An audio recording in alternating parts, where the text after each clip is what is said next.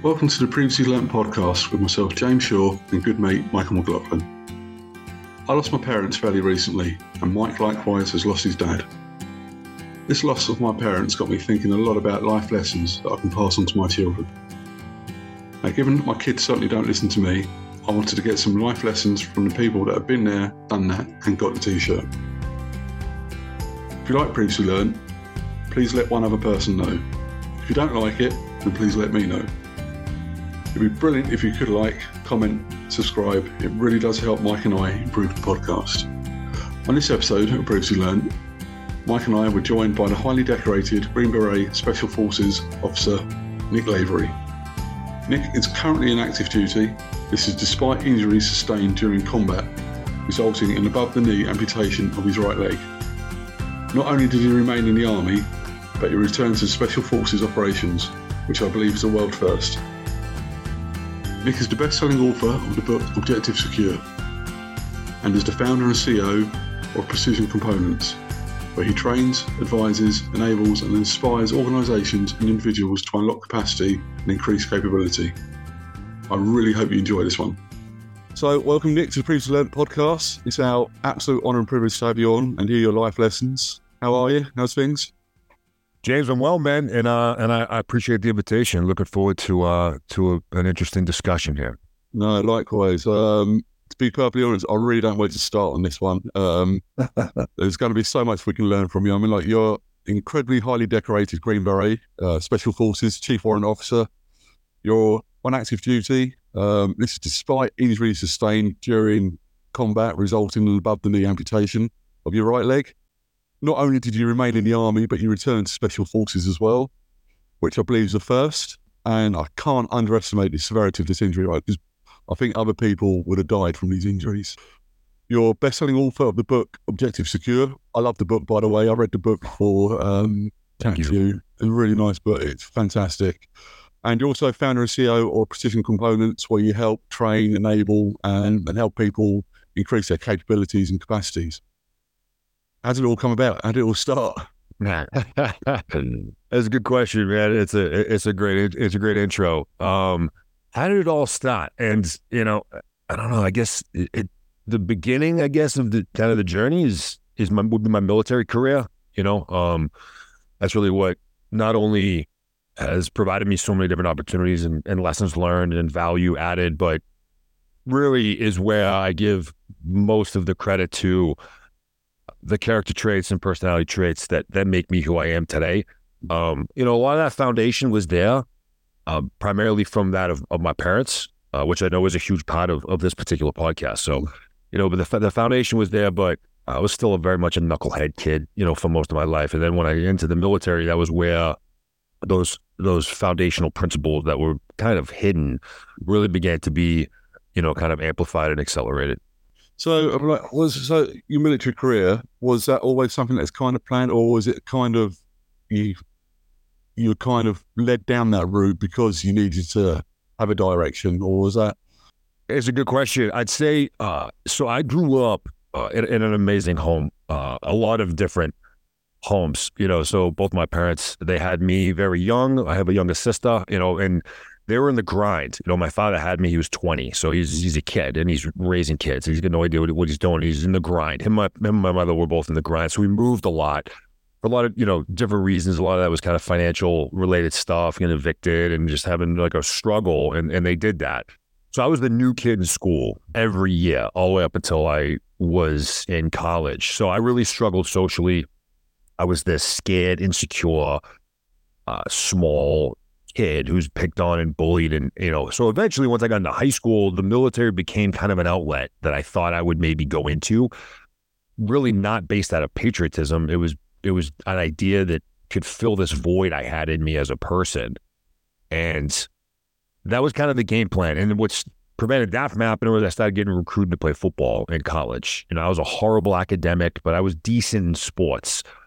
So i went to school purely based off of that. And then my sophomore year, the very beginning of my sophomore year, I just turned 19 years old, was 9 11. And that really was the tipping point for me.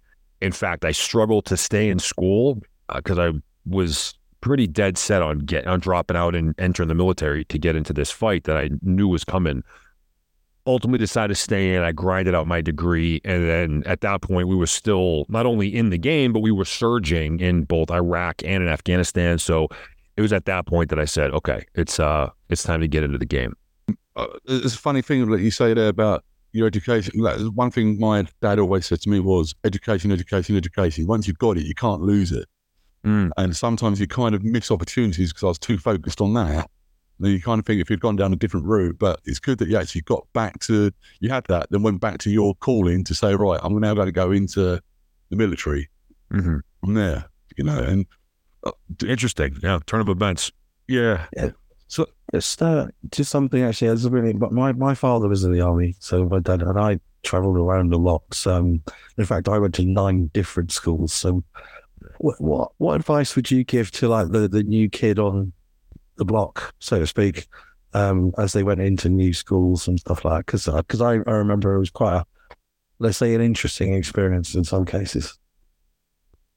I'd say that what's I don't know if it's impossible to appreciate it at that time. Uh, certainly extremely unlikely and difficult to do. But you know, mm. as you get older, you get wiser. You can Monday morning quarterback things, and you can look back objectively and kind of analyze. And know, I give an enormous amount of my ability to do the things that I've done and the things that I continue to do based off my resilience and my mental toughness. And that's a skill. Okay. That that resilience is learned behavior. And for me, that skill began being crafted and sharpened by around the age of four, all the way up until I was a grown ass man.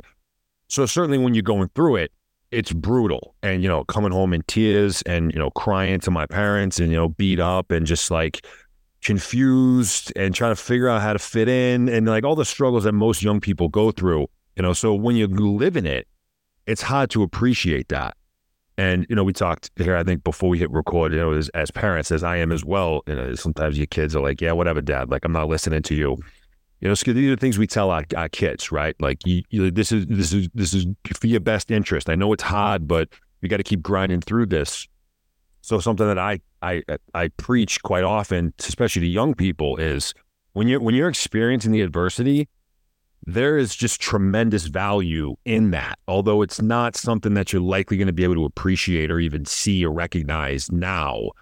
But if you keep in the game, you keep moving forward, you take on the advice and the guidance from those around you who you trust, who have your best interest in heart, and you just keep in the game and you just keep grinding and just one small step in front of the other you are building that mental toughness skill. You are building that resilience skill. And I have yet to meet anyone of any kind of success, regardless of how you define what that word means, that has accomplished that without a, a substantial degree of resilience. So, while you likely, and I'm talking to the, you know, the 11 year old, 12 year old, 15 year old, while you likely may have an idea of what you want to do and who you want to be, regardless of what that ends up being, going through those struggles now will, without question, enable you to make that real. Fantastic. So, Love it. That that grit and resilience, and uh, you said there that it's kind of taught, but how do you keep motivating, pushing through when you're going through a really shit time? You know, how how how do you like almost suck it up because you've got to go, you've got to go through that. I mean, like one of the things you you say is like your ethos. The mission comes first. Um, never accept defeat and just don't give in, you know? And how do you keep motivated during those tough times? Keep pushing through keep pushing. Yeah, this is another great question. And it, it's it's almost ironic, James, because I'm thanked and considered to be a motivational person or a motivational speaker, uh, or I provide motivation to people just about every day, which is an absolute honor uh, and something I take quite seriously the the irony behind that is is when I'm asked this question or a form of it, like how how did you stay motivated or how do you stay motivated? The quite blunt answer is I don't. Really is the answer. That's the truth. Is is I is I'm not I'm not constantly motivated. in fact, you know, while it's something I seek daily, because there's value in motivation, but if we define motivation as a burst of desire to do something, which is how most of us consider to be motivation, energy goes up, a desire to do something goes up. I'm highly motivated to get fit. So it's that much easier to get into the gym or to do the workout because my desire to reach that has increased. Well, the unfortunate reality is, is if you are only executing on the tasks that need to be done when you are motivated to do them, you will lose. You, you will lose the war. Now, you may win a couple battles here and there, but you will lose the war. And you're going to lose the war to the person or the team or the organization that is willing to execute whether they feel like it or not. And really that is the comes in the form of the word discipline. Mm-hmm. So discipline 1000% supersedes motivation. And that really is the answer. Is I'm not I'm not always motivated. Um, in fact, more often than not, I'm simply doing it because I know I need to. And let me make something very clear. I am not batting a thousand. Nobody is batting a thousand. There are absolutely times that complacency wins that laziness wins, that procrastination wins. I'm a human being like anybody else. I don't give a shit how motivating a TikTok video is from someone who is being perceived like they're batting a thousand. That is not the case. And I am the exact same way. So the, while the goal is to is to hit that mark and to be completely dialed in and disciplined, we have, we have to live in, in, in reality. But that's not going to happen. Mm-hmm. So if and when we succumb to that weakness, we succumb to that the the path of least resistance, which will happen. The goal is to get back on track as soon as humanly possible, and it's not a you know January first is when I'm gonna I'm gonna start taking this seriously, or I'll get back on track on Monday. It's like no no no, we need to get back on track right now. So the long-winded answer to kind of your question, but I think it's important because while motivation is valuable, discipline is what leads to victory. Mm-hmm it's almost sometimes you need to go off the rails a little bit to push yourself to go back on the rails harder and faster. Because if you go, if you if you if you wobble, then personally speaking, if I go off the rail, I get more pissed off with myself for going off the rails. I'm going to work harder to rectify my mistakes. Say, for example, training in the gym, and I miss a day because I, I just can't be asked. I'm lazy. I'll work harder the next day because I've skipped the day, and I'll and I'll grind myself out to do something now because I shouldn't have done it. So it's it's uh, this thing I say to my son as well. I'm going to say he's 11, trying to get him that discipline. And he he want to do all like the glory stuff, but it's not the hard yakka before. And don't get me wrong, he will do the hard training, but it's not a TikTok generation. It's not a, uh, a social media. You've got to do the practice beforehand, the practice and stuff that people don't see as well. So true. And you know, as as much as we continue to become more and more conditioned to immediate satisfaction based largely on technologies and efficiencies and just the evolution of us as a species and what we're capable and able to do, it's getting more every single passing day. And it's speeding up faster and faster and faster as technology advances. It moves faster and bigger like a snowball. As that trend continues, and as what normal is, is, oh, I want a cheeseburger. Boom, I click a button and it's at my house an hour later. Like that is insane still to me. And I've operated in this manner now for several years since we've had these capabilities. But you know, talk, I talked to my father or even my grand my grandparents who are still with us. God, yeah. God bless them. And I'm like, you see what we're doing? Even for me, at a 40 as a 41 year old, I'm blown away. I talk to some of these older generation people, and they're like, yeah, this is like a whole like a whole other planet we're living on. So my point is, is as we continue to get more and more conditioned to immediate satisfaction becoming the normal, what that does is it opens up a massive opportunity. Because while, yeah, you can get the cheeseburger really quickly, if regardless of what your aspiration is, you know, professionally, personally, with a skill or a craft, it doesn't matter. The idea that we are going to obtain that as fast as we're able to get the cheeseburger mm. is you are setting yourself up for absolute failure from the beginning. It does not exist. And so while it, it's becoming more and more common for us to think this way, it opens up this huge opportunity where if you can recognize that disciplined behavior is what creates that, makes it real in the future, and less and less people are willing to live that way, then it makes your ability to do so, it makes the value in your ability and willingness to do so go up exponentially. Everyone else, that's a, that's a large term, but most are trending down or at least stagnating in terms of disciplined behavior. Mm. Therefore, in theory, you could be drastically less disciplined than our generation needed to be, and certainly the generation prior, and still excel past your competition. Yeah, isn't it? That's it. And so the opportunities are there. Tell you what, I used to have a boss, Nick, who used to say, uh, look, you just need to be mediocre and you'll be better than the vast majority of people. Mm. And and the first time I heard that, I thought that sounds like a backhanded insult rather than anything else. And uh, I, I kind of look now and work around. And to your point, people are not disciplined, they're not focusing or working.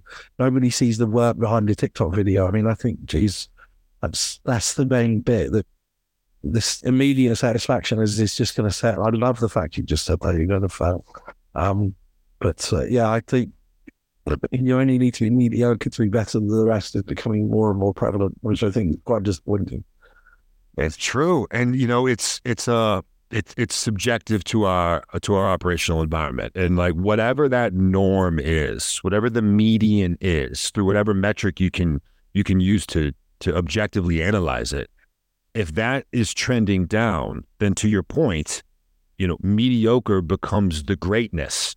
If, if you're comparing it from today to you know three decades ago, so, and that's okay because great is still great. But imagine the people that are out there that are still willing, and I'm talking specifically to young people, like the 11 year old, James, your son. Imagine the 11 year old that's like, has the ability to see through all of this smoke and mirror facade world that most, particularly young people, are living in and be able to see through that. and Say, man, most of this is bullshit. Most most of this is bullshit. And for those that have made it, quote unquote, whatever that means, had to put in an enormous amount of really hard work and an enormous amount of sacrifices.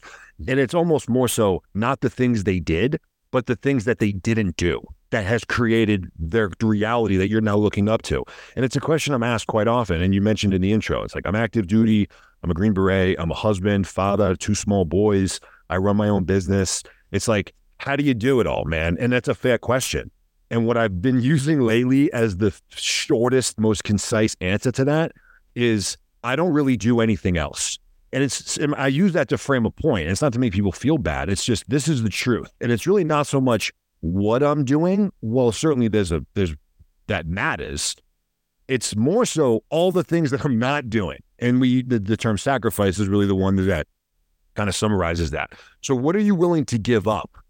Is an enormous part of that. And really, sacrifice is a subset of discipline, right? There is no such thing as disciplined behavior without sacrificing something, right? You're sacrificing the warm bed that you want to stay in. You're sacrificing the night out with your friends. You're sacrificing the slice of pizza. Like you're giving up something and then you're exchanging it with something else that's more in line with what you truly want the most. Mm-hmm. That is discipline. Sacrifice is a huge part of that.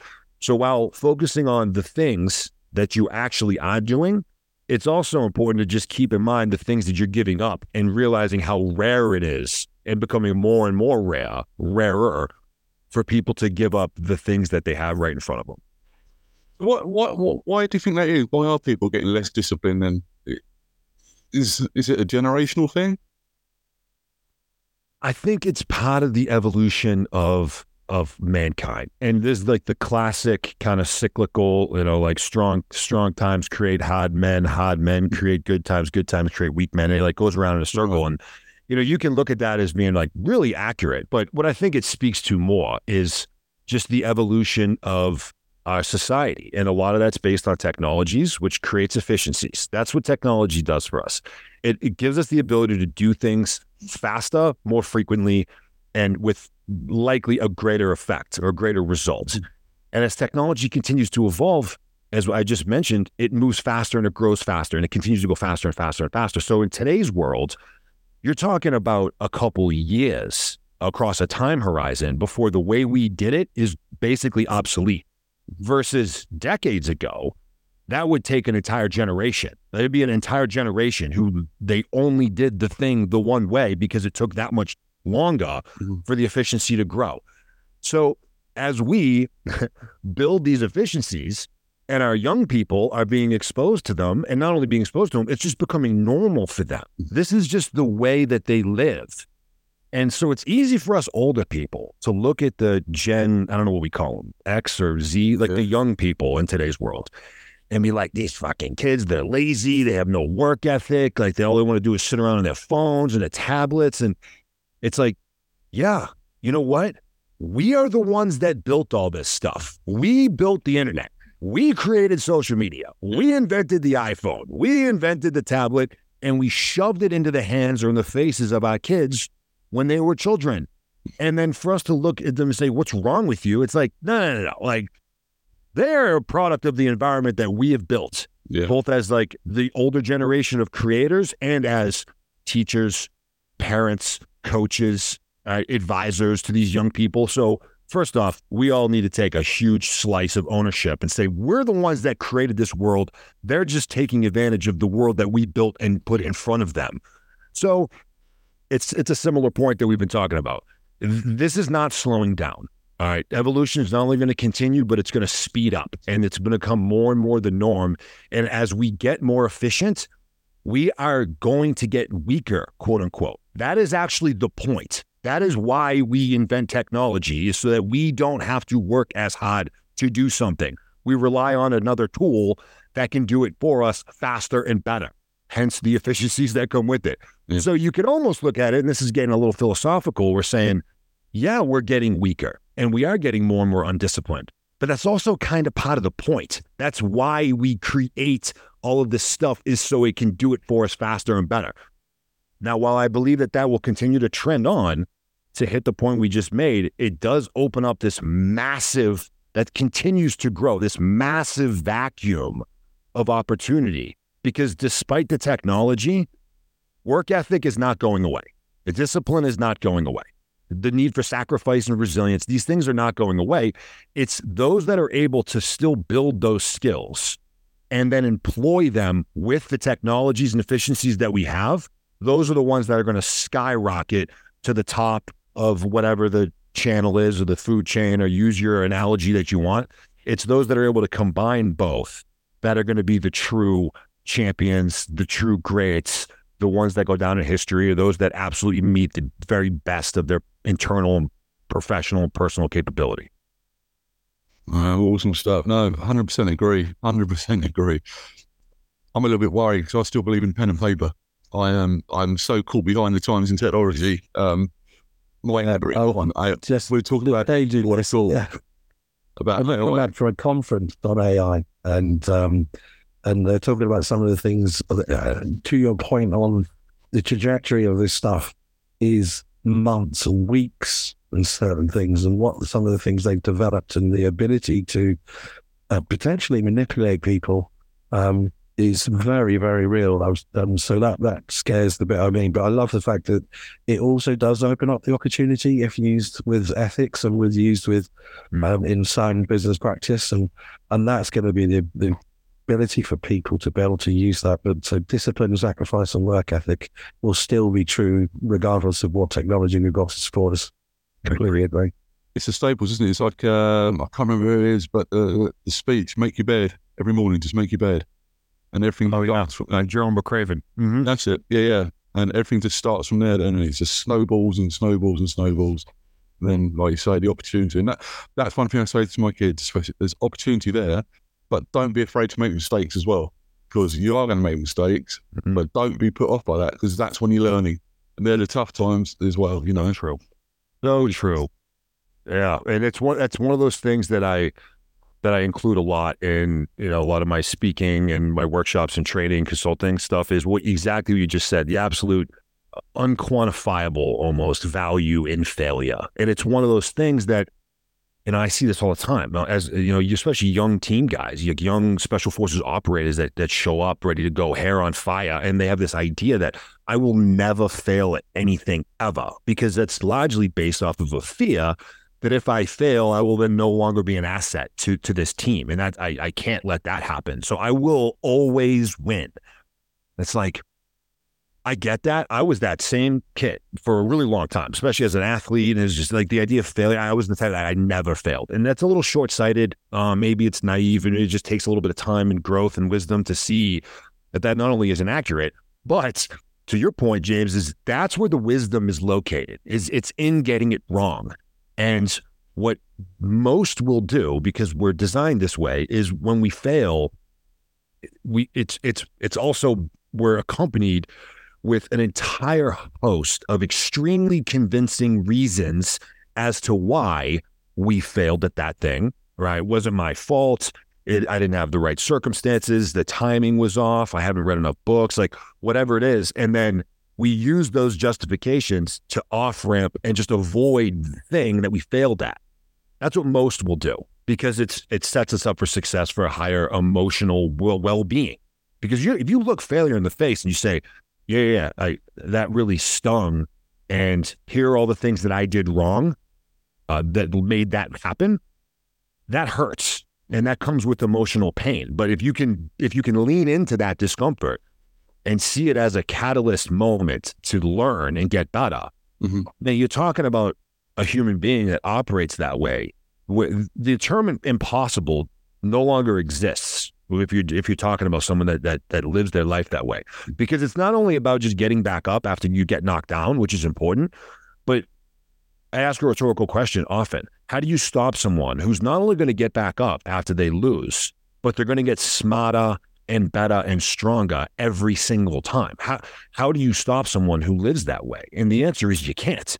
Because no matter what you do they no matter how bad they fall it's only going to make them better and stronger the next time they go and again and again and again and you you create an absolute weapon. So yes failure there is tremendous value in failure. What makes it easy to say and difficult to do is you have to look at that discomfort in the face and take that embarrassment and shame and whatever the negative emotion is and say roger that and then use that as a as a spark to drive the knowledge acquisition to then put that back into the system and go again and again and again so it's coming down to accountability as well, right?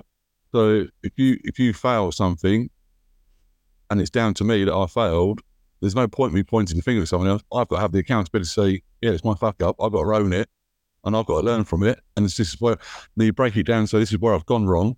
Put it back together, and like you say, you come back bigger, stronger, faster, whatever like that.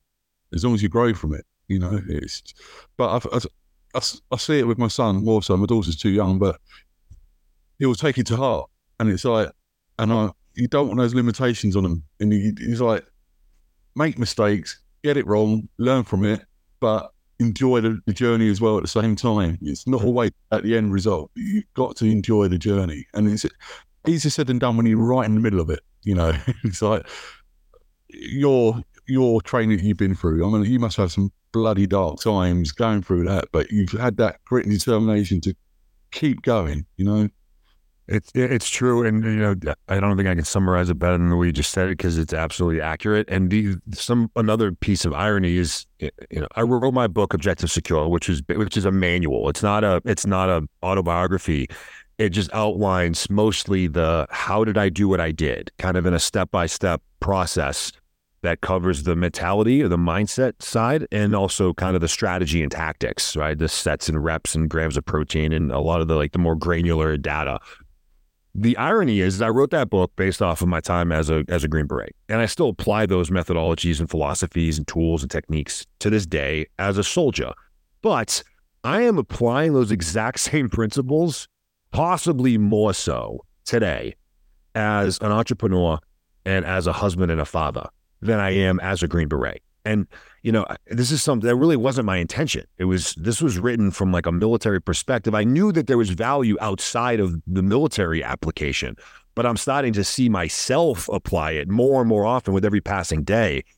And to the point we're talking about now, the value of failure. Now as a as a business owner and you know, I've got an amazing team of people around me that we've grown to I don't know 12, 15 people that are on the project with me, most of which is a nights and weekends passion project thing, which is still what it is for now. And they're all very quickly realizing how much I enjoy getting it wrong. And, you know, no one wants to let their boss down or their teammate down or, you know, their friend down. No, no one enjoys that. But they've all become much more uh, accustomed to when a mistake is made and it gets brought in front of me. I'm like, awesome. Like, great. So, like, what did we learn from this? Because for this to be as big and as powerful and as impactful as I know it will be, we're going to have to get this wrong thousands and thousands of times. So every time we do, regardless of who is, quote, at fault, it's another opportunity to learn. And I will gladly sacrifice, you know, a gig doing something or uh, the sales of a product. I'll sacrifice that stuff all day long for my team to not only know that I am supportive of them pushing the envelope and pushing their own growth and development, but also because of what we gain as a as a collective by each of us messing it up. Because that's where the value is. That's where the knowledge is. And that's the good thing about a team, having someone there when you do make a mistake, someone's there to pick up the pieces, then pick you back up. And then when they have a mistake, you're there for them as well, right? And that's absolutely the confidence of a team. It's uh, so a bit of a question to ask. Uh, obviously, you had your injury. Do you mind talking about it for a second before I ask the question? But then you then decided to get back into operations. Mm. And were you kind of dissuaded by certain people in the military say, look, maybe you shouldn't be doing it? And if you were, did you use that as extra motivation to say, two fingers up to you, I'm going to prove you wrong now to to do it even more so? Yeah, this is uh, this is a this is a great this is a great question. Uh, so I really I enjoy talking about it. So like the the fastest version of my injury is uh, Afghanistan. I was wounded three separate times on three separate occasions. The third, I took a whole bunch of machine gun rounds to my leg. It chewed it to shreds. I ended up losing the leg above the knee, and I would spend a year at the hospital learning how to live life as an amputee and figure out how to use a prosthetic and then I returned back to my unit, which at the time was out of Fort Bragg, North Carolina, and I was offered a full medical military retirement. I put that in quotes because the Army really did their best to force me out as a medical retiree, and I had to refuse that. And I found myself in an administrative battle with the United States Army. During that process, I was working as an instructor, and then as soon as I was given the approval to remain on active duty, was when I made it clear to my leadership that I wanted a shot to get back onto the ODA, back onto the SF team. Mm. And at this point, and actually no point since, had there been an above the knee amputee that had returned to a special forces detachment to then go back into combat. So, like anytime anybody does anything that's never been done before, it's met with a whole shitload of questions and concern and a whole lot of doubt. You know, there's probably a reason why this has never happened before, right? So, and it doesn't matter what the task is. You know, you're, if you're breaking ground, it's it's unorthodox, and it comes with a lot of like, eh, I don't think this is practical or even possible. So, I was successful at that. My unit, God bless them, they did give me the opportunity to demonstrate my ability, and they, I mean, they ran me through the wringer. I mean, it ended up being about a 12 week phase of just different tests and assessments. I was doing like two or three a week, just nonstop. A lot of physical stuff, but then a lot of just other types of evaluations. I was given the approval, returned back to my team, and about seven weeks later, I was we were back in Afghanistan conducting full spectrum combat operations. So, did anyone around me doubt what I could do? yeah, uh, most people around me doubted w- what I said I was going to do, and, and I made my intentions clear, James, from the time that I was in the intensive care unit at Walter Reed. I mean, I was still in critical condition still fighting for my life, going through multiple surgeries a week. And I was telling people around me, like, I'm going back. And, you know, at, for, at first, it's like, okay, awesome. You know, it's like people will tell you whatever they think you would make you be feel better or do better. It's like, it almost doesn't matter. But then over the course of a year, while I'm like, I'm, you know, I'm no longer in surgeries, I'm off all the pain drugs, like I'm back to being able to think coherently. And I'm still voicing this and actively working towards it, then a lot of the maybe a little more rational thoughts start coming out from from people. And people are still you know, sensitive to that because people want to be supportive, right? I'm talking about my family and my friends and my teammates. They, they want to be supportive and they can see me driving towards something. And the last thing they want to do is just derail that, right? But they also feel an obligation to be pragmatic and, and, practical. And, you know, and the term expectation management is one that gets thrown around quite a bit. And so I had to become incredibly comfortable in a place of isolation. And I say this, and there's a bit of an asterisk because I was surrounded by amazing people the entire time that I was going through this both like literally right in the same place that I was in the gym training with me or, you know, bedside helping me do whatever. And then also more figuratively, just how many people I had in my corner that I relied on as a support mechanism. But I knew that very, very, very few people around me actually thought what I said I was going to do was possible. And I had to become comfortable with that. And you know what? That's okay. And I actually I understand it because what I'm saying I'm going to do has never been done before, and it does seem a little ridiculous. It does. You think about what the like the physicality and the lifestyle of an active duty Green Beret on a special forces detachment. I mean, we get sent into the most austere shithole environments on Earth on purpose, and we're built to live off the land and live with very little outside resources and support. That's why we exist. So it's a very fair position to take to say, this is there's, there's no way this is going to happen. I had to get to a place where I could take in that kind of opinion and say, thank you for that. I appreciate that. I respect that. And at the same time, I'm continuing on my mission without me feeling any sort of resentment towards that individual or anger towards that individual it was coming from a place of love. These people loved me that much as they do today that they didn't want to see me get hurt worse. And I could see that then. And that was incredibly necessary for me to be able to do that because I was surrounded by a, a whole lot of doubt. And while that can absolutely seep in and create an effect on you as an individual, if you are, as I was, that convicted in your belief, right? that convicted in your belief. I believe this with all that I am, that that it is possible. And I, I there is nothing anyone around me can say or do that is going to derail me from my belief. I believe it that strongly. And they may be right, but I'm going to find out. And and so that place of being comfortable in isolation is both in the physical and literal and figurative sense is is incredibly powerful. Now, I, again, I say this cautiously because I am not where I am today, James, without hundreds of people that helped me and supported me and enabled me and that I worked alongside of. Hundreds. Right? I'm here by myself in, in my home office, just me and you talking.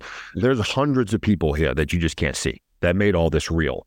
So when I say be comfortable in isolation, I'm not suggesting you lock yourself literally out, you lock out the rest of the world and you try to do it all on your own because odds are you're going to fail because there are going to be gaps and weaknesses within your game, within your craft that is, are going to require external assistance to bring that on. When I say comfort in isolation, I'm talking about your conviction and your belief and what you believe to be possible, and that is unwavering as well as the early mornings, right? The late nights, the times when it is literally just you, you versus you. None of those other people are around. You could easily go at 50% or just blow the thing off entirely and no one would know the difference.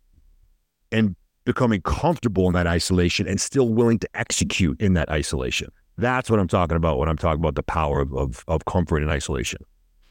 Amazing. So, how, but how do you deal with those demons, that, those in, in, your head when there's no one else there and you've got those thoughts in your head? Mm. I guess it goes back to the grit and resilience we were talking about earlier. But do you use those as motivation or do you try and just switch them off and say they're not there, even though they're there? I'm just not listening to them. Yeah, it's um, it's interesting because a lot of times those outside of this kind of the special operations world, they look at us as this these like emotionless creatures. Like we've out we've trained so hard or we've done such extreme things that uh, the emotions no longer exist. That is 100% inaccurate. You know, and Dale Carnegie in his book says it brilliantly. He says, when you're dealing with a human being, you're not dealing with a creature of logic. You're dealing with a creature of emotion. And that is absolutely accurate. In fact, it's it's part of what makes human beings as as amazing and special as we are as living organisms on this planet is we are emotionally driven. So the idea that we're going to be emotionless is ridiculous and nonsensical. What makes special operations people, and this is just as a specific example, it certainly exists outside of this profession, is not the removal of the emotion, it's the control of the emotion. It's emotional regulation. Mm-hmm. We feel the emotion. Like I experience fear and doubt and all, and all pain and all of these things. It's not that they don't exist for me. It's that through training, very deliberate training over time, and it's not just shooting guns on a range type training. Right? I'm talking more so about training your mind. Is you recognize the emotion, you know exactly what it is, and you can put it in control, and you have the ability to zoom out away from that quickly and look at the problem or the thing you're dealing with with a degree of logic and objectivity. Because oftentimes emotion and logic are are antagonistic of each other. It's really difficult to be highly emotional and highly logical at the same time, right? That is that is the, the absolute, or at least one of, possibly the number one character traits between elite high performers and everybody else. It's emotional regulation. It's not becoming emotionless, it's gaining control of the emotions. So, in your question, you talk about these demons coming in. You know, was I able to just like block them out? I guess that's a way you could look at it. But for me, it was more so looking them dead ass in the face and saying, I got you. I know you're here right now, but I am going to gain control over this. And I'm going to, I'm going to navigate to what I need to do with you alongside me. And I, so I can, I know it's there, but you're coming along for the ride, bro, you know? And one of the things that I say to myself, this is just an expression that I've used, and I continue to use it in those moments of struggle, is this is the cost of admission. And it's a, it's a quote that I have literally, it's on one of my whiteboards in my closet right now. I see it every single day that I'm home. This is the cost of admission. If you want to make this real, then this is what it takes and you asked for this. You you put yourself in this position on purpose. And everybody, every human being wants a whole lot of different things. But some are willing to pay the costs to make that want into a reality. And so when I'm feeling that or, if, or I'm, I'm living in the moment, that's one of my go-to expressions. This is the cost of admission. Yeah, you want it, but are you willing to pay the costs to make it real? And if the answer to that is yes, right now is the moment you have to pay one of those costs. Jesus, powerful stuff. Really, really powerful stuff. I don't know. You just had, had something. I, James and I obviously do some bit of research and stuff on you, and we both came up with one thing that we thought was really powerful. The change is inevitable, process is optional, decide. Mm. Um, and given what you just said, the, the, the price of admission, the cost of admission, you know, how do people understand if they're making progress in their lives? And and I, I think actually that would be right important for younger people because your point earlier on, if you get that 11, 12 year old that can actually see beyond the social media mm-hmm. bollocks, then how is it they can see and understand if they're making progress? Yeah, this is a phenomenal point. Um, and and I, I do touch on this in, in, my book as part of some of this part of this process. And, and one of those is, is the assessment phase. When you get to kind of towards the end and you're going to take a, a really hard look at where you are now versus where you just came from, whether that's a month back or a year back.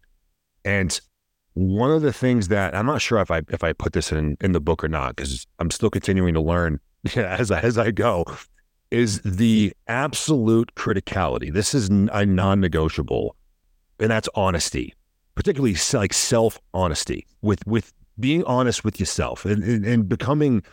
It's so easy in today's world. It's getting easier to just lie to ourselves, you know, in this filtered world we live in and what we are projecting externally. And I'm not anti social media by any means. It's an absolute powerful tool that can be wielded for good, it can be wielded for evil, and everything in between. But it, we're also becoming more and more conditioned where I need to project this like image of myself. And how easy is it for us to start to believe our own bullshit? We start to believe our own facade. So having a high degree of self honesty and self awareness is essential. And I think that that begins at least with opening up and committing to an internal dialogue right? Just having just that honest conversation with yourself. And it could be, I mean, literally looking in the mirror, talking out loud is a way to do it. It's a way that I do it still to this day. Journaling, an amazing tool to use to increase our ability to be somewhat, at least, objective and brutally honest with yourself. You don't need to put this on Instagram. This is just for you. There's no sense in lying to yourself. So if you if you begin to develop this skill of an internal dialogue that's rooted in brutal, candid, no bullshit honesty. That is an important aspect because as you decide to do an assessment, whether that's over the course of a day or a week or a month, and to your to your question, Mike, it's like, am I am I making progress? Well, look at let's let's look at the numbers. Right? Are you are you are you are you maintaining some kind of a log? Are you maintaining a journal? Look back a week. Where were you then? Where are you now? And as long as what you wrote in that thing was the truth, which again, if it's not, then you're doing yourself a massive disservice. Mm-hmm. You've got some sort of objective ish data to begin using. Okay. We can also start looking at hard metrics. What time did you wake up? How many calories did you eat this day? How many days out of the week did you go to the gym? What was your what were your sets and reps? What was the number on the bar? How many difficult conversations did you have with your wife or with your dad or with your friend, right? How many homework assignments did you send in on time? You can really get analytical here. And I, I get it. Like this has become a very long rabbit hole and you can choose how far down it you go. But my my point is is that there is a tremendous power in tracking some of these numbers. And you can use whatever numbers you want because it gives us objective, no bullshit, straight up data. That, that numbers don't lie right? Right. I went to the gym three days last week. As long as when you wrote it down, it was true. When you look back in a week, it, like three is three. It's not going anywhere. Okay, cool. Roger that. So, and now where am I at now? How am I feeling? How am I looking? Like whatever the physical goal is, is just an example. If it's rooted in honesty and you've got some metrics to use, you can take advantage of. So those are two. And then lastly is kind of more external. And this is where the power of our community or the power of our team really comes into play. Who who are we surrounding ourselves with? Because they play an enormous role in our development, in our strengths, in our weaknesses, an enormous role. And we don't uh, we don't always get to choose who that is, right? Like if you're in math class, like these are the people that are around me in math class. Like I can't like necessarily decide who that is.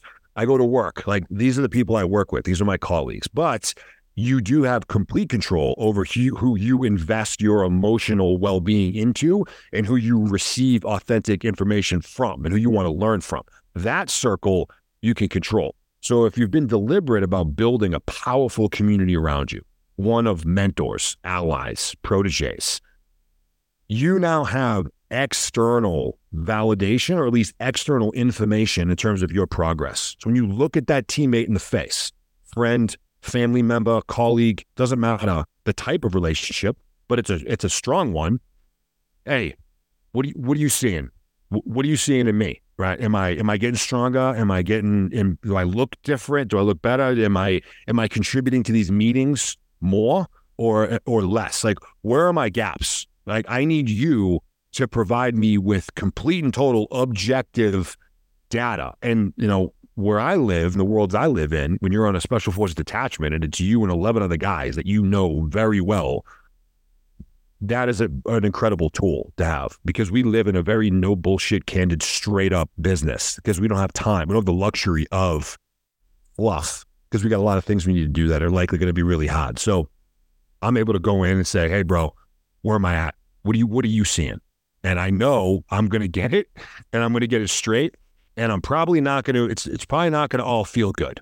All right, I need to I need to go into that knowing that it's probably not going to feel good, and that that's bringing us back to what we talked about the power of failure, the power of yeah, like there are gaps. You do have weaknesses in your game. Are you going to get defensive and say, nah, you don't know what the fuck you're talking about? Like whatever, uh, disregard it or say, ugh, that hurt. I don't like the way that feels. But you know what? Roger that. I'm going to use that. And now I'm going to get to work. So there are many different ways in which we can collect data and have resources available to truly assess where we are. It's just we have to make the choice to put those tools in, in place. Jesus, powerful stuff. Very, very powerful stuff. I'm going to ask you a small question, that's all right. What would you like your legacy to be? Oh my gosh, James, that's a small, it, maybe a small question, but dude, you hit, you're hitting a lot of, you're hitting a lot of great spots. And, you know, let me just say this, man. Um, I know we're up against the clock, but my interpretation of what legacy meant to me for years was very shallow. It was very self centered. It was very egotistical. Like if I was living to create a legacy for myself, I, it, it just didn't sit well with me. And I can tell you right now the exact day because it's earmarked with an image that I created. It is horrible. I have no artistic skill whatsoever. But April 17th, 2017, my son was would be born three days later. And knowing that I was about to become a father was when my interpretation of legacy changed.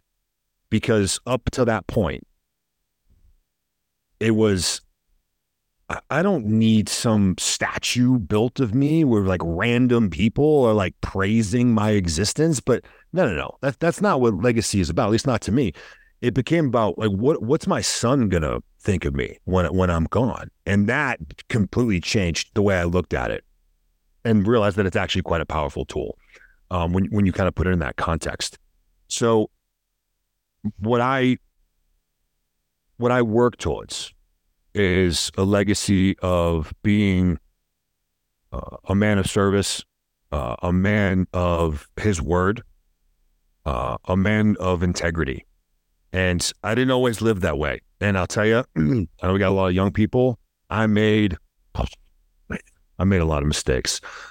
I, I made a lot of really poor choices. You know, uh, I wasn't always an officer of the United States Army, and, and I made a lot of mistakes and, and things I look back on and go, man, how am I here where I am today? This easily could have just gone just a whole nother direction of of negative living. And so I didn't live that for a long time in my life. But I eventually, and with a lot of help from a lot of people and and and God willing, I was able to realize that, man, putting integrity at the forefront of my mind is absolutely non-negotiable. You know, and and and you can win all day long, but if you win and at the same time, you are destroying relationships, you are stepping on the faces of people around you, then what, what difference does it make if you do win, whatever term, whatever that means to someone? It's when you're able to win and be successful and happy and, and achieve as a good person and who does the right thing and who builds up the people around them, even though, yeah, it's going to make it more difficult to win under those circumstances, but it's also going to make it that much more powerful. So being someone who uh, loved and cared for his family, uh, who continued to push the envelope, who practiced what I preached, you know, um, who lived a life of service and who did so uh, as someone with morals and values. Fantastic. Absolutely bloody fantastic stuff. Listen, I'm very, very conscious of time. I cannot thank you enough coming on. Um, amazing, amazing. I'm an absolute awe of you. I generally am. It's fantastic stuff. Really, really appreciate it. And I wish you all the very best for the future. It's fantastic. Thank you. Likewise. Now, James, Mike, I appreciate the time. Um, I really enjoyed the conversation. Uh, I'm glad I got turned on uh, to you guys. A lot of podcasts out there, man. Shit, I don't know how many there are. There's like 100 billion of them. But, you know, when you find the good ones, um, you, you, stick you, you stick to them. So I'm a fan.